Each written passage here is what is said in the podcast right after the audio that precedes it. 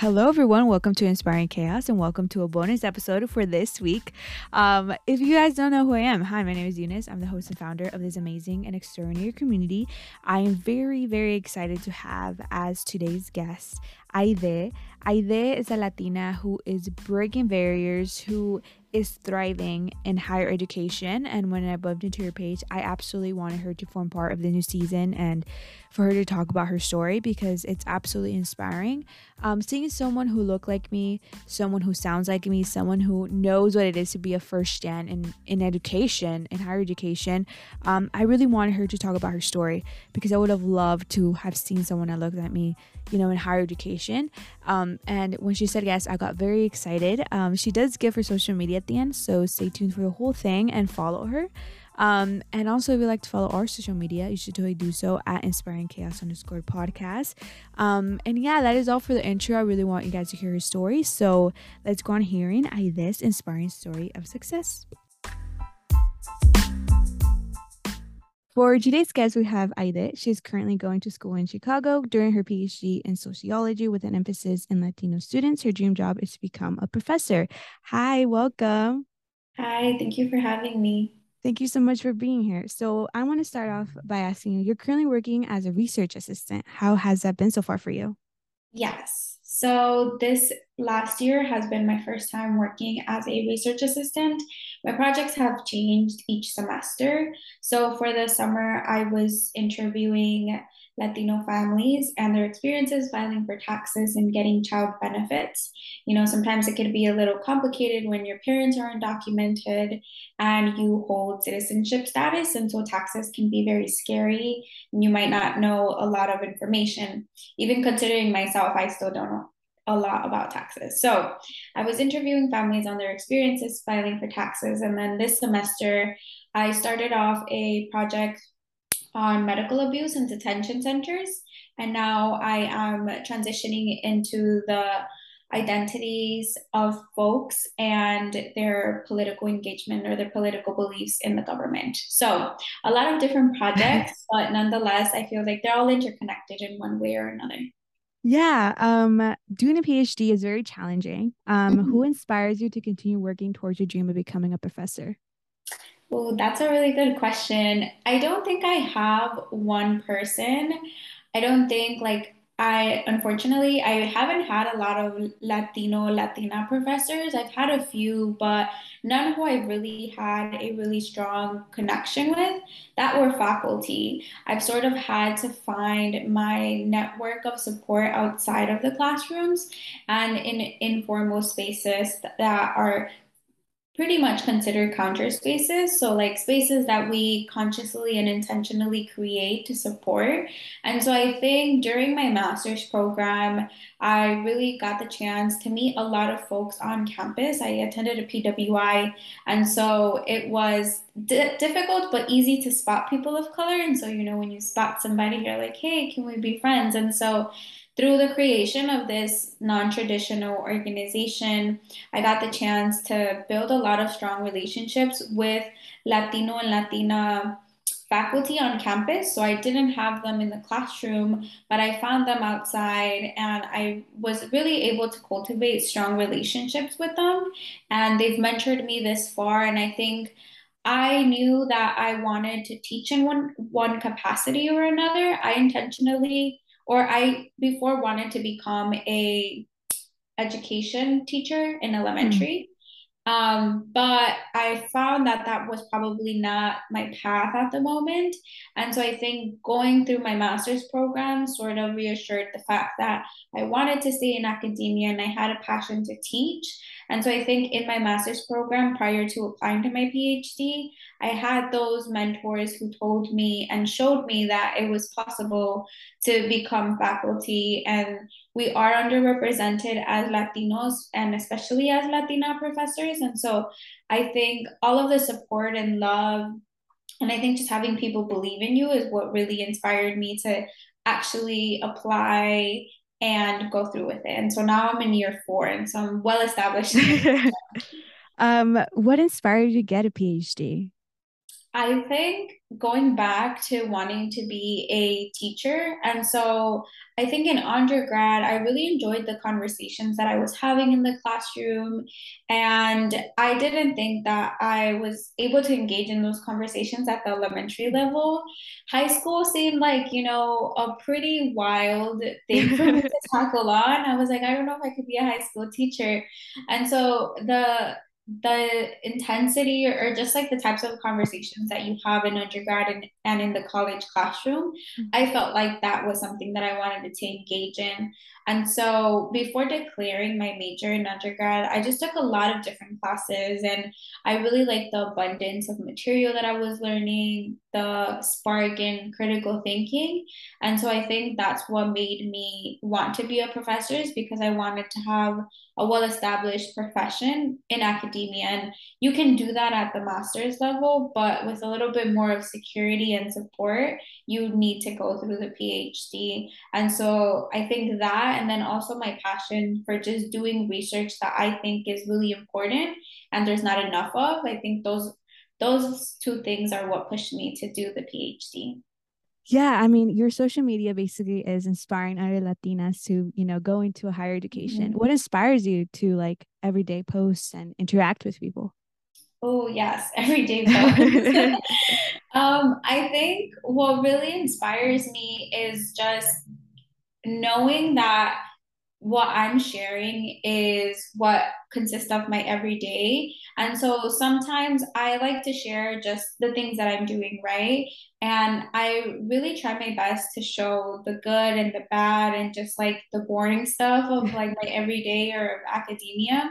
It's not always just like, you know, um, getting good grades or winning stuff in like funding and stuff like that. Like all of those are really great accomplishments but i think like there are some days where like i don't work or i take the day off and some days are slow and i don't really have motivation. And so i think like i find motivation in sharing my experiences mm-hmm. but i'm also part of the community in academia where i'm able to see other latinas and other scholars of color who are sharing their everyday and so I think it feels like a reciprocal relationship. So, like, I share and I'm also getting what folks are sharing. And so I think that's what's really inspiring and motivating, as well as getting uh, messages of people that are curious about grad school, who have questions, or just who send me messages about something that they like that I posted. And I think that like really reassures me that the work that I'm doing is important and I want to thank you because honestly, you are very, very inspiring. Um, um, before you decided, I mean, you kind of got into it before you decided to become a professor. You wanted to become an elementary school teacher. Um, mm-hmm. do you think if getting a PhD wasn't part of the plan, you still would have become an elementary school teacher? That's a good question. I feel like, you know, growing up in my experience, I didn't really have any idea of what you could really make a career of. And I think like a lot of us just have like really um, limited career yeah. ideas. Like you could be a teacher, you could be a firefighter, you could be a doctor, you know? And so I've always really loved being in school, right? And so I think that in itself was organically the idea of being a teacher. But I think, like I mentioned, when I was doing undergrad and as I was in college more, I really got different ideas of what I could make a career out, of. And so I still like had a passion for teaching, but I didn't think I wanted to really commit to teaching in the classroom. What became more of a passion for me was community organizing. When I was in undergrad, I was heavily involved in my community. Um, and I declared a major in social work. And so, aside from teaching, I really thought that I wanted to commit to social work, but on a larger scale, not on an individual mm-hmm. level. But I think from there, social work sort of became very limited in my mind as well. And I think that really just goes to show how, like, I had passion for a lot of things. I went through a lot of education and training for specific things, but that at the end of the day, you kind of don't have to stay to one single thing. And so I think after undergrad and during my master's program, I really considered just doing work that was heavily involved in research or anything that was really going to highlight the voices specifically of Latino families because that's always been the work that I've been doing has revolved around Latino families, immigration, and their experiences. And so I didn't really have a clear idea prior to my PhD of what I wanted to do, but I knew I wanted to be something towards benefiting Latino families. Um, I mean, you did undergrad, then a postgrad, and then a PhD right now. Um, yeah. what are some different differences you have seen in those three stages? Oh, yes, a lot of differences. I think first, personally, there's just been a lot of personal growth, right? Like, you know, when you go into undergrad, you're really young. And I was just mentioning this to somebody a, a few days ago of, you know, sometimes going into a PhD can be very difficult in terms of committing to the long term of a PhD program. And I started my PhD in my early 20s, and I am not in my early 20s anymore. and so I think just like the personal growth of like, I've been in school for a really long time, but I've also developed as my own person and how I've cultivated my identity and really reassured myself that I can be the person who I am. And so, like, I've been learning to take a lot of pride in being a Latina and what that means. And unfortunately, being underrepresented, but also having the privilege to be some type of representation for Latinos and Latinas. Um, and so I think personally, there has been a lot of differences in my character and my identity. My passions have grown. And then professionally as well, I've gotten a lot of opportunities from undergrad to now to network with a lot of people to be called on to all of these projects like i've shared earlier for the research uh, projects that i've worked on.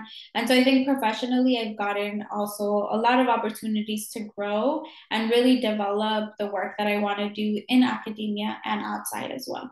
Um, what advice would you give anyone who's interested in getting a phd i would advise you to think about it holistically. So think about the thing that you really want to do career wise. So, what field do you think is going to nurture and train you to pursue the career that you want? And so, maybe you have a passion for something.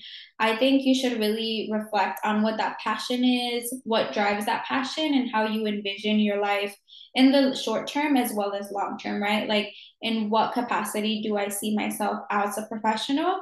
And so, then seeing what field can guide you towards that goal and then also logistically, a lot of things go into that, such as committing to applying to the application process, which can be really lengthy and overwhelming. And so, to that, I suggest taking some time to really plan out what your goals are for the application process, having a support system and having people help you when you need that help and that extra support. And then also preparing for the program itself. And so there's a lot of steps that are required required before you commit. So like making sure that you socially, mentally, and financially can commit to it. Mm-hmm. Um, because it's not just about going to school, it's about committing time to go into the classrooms, to study. Maybe you also have to work. A lot of us um, work during grad school, right? And so it's a lot to juggle. And so I think approaching it in a holistic way is really important to make sure that this is the right decision for you and that you can not only get into the program but also complete the program. Um, for the last question, I wanted to ask you what advice would you give your younger self? Oh, how young are we talking? a few years, a few years, maybe. A few years? Yeah.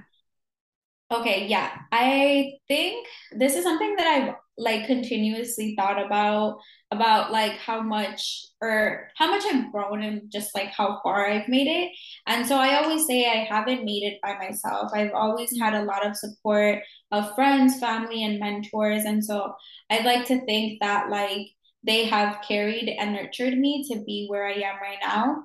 And so I think for that is just like really leaning on the support and saying yes to things that you can say to, but also saying mm-hmm. no to things. And so I know that as like first gen folks, we have a lot of internalized pressure to be the best at everything and to be perfect. And you know, it's it's unfortunately normal to go through that path. And so I am not going to say I regret the things and the experiences that I've done because they've got me this far, right? Like all that hard, hard work has paid off. But I think I would have appreciated also being a little bit more kind to myself and taking time off when I needed it. And so I've gone through schooling from undergrad straight to my PhD back to back there were times I didn't even have summers off. So it was just like school, summer school, applying to the next program. And so I think I personally, looking back now, would have appreciated maybe even a year off because I feel like I would have been able to really care for myself to be fully recharged and take on what the next um, chapter of my life included. But I've managed. It hasn't been pretty all of the all of the way, but I think like definitely say learning to say no to things and taking time off and not neglecting your mental or your physical health because everything can be overwhelming, not just in grad school, but also, you know, when you are in your career and your job, things can feel really stressful. And so I think taking a step back is really important. Thank you so much. I really appreciate it. Would you like to share your social media with all of us? Yeah, so I am on Instagram, TikTok, and Twitter at Grad Conmigo. Thank you. Of course.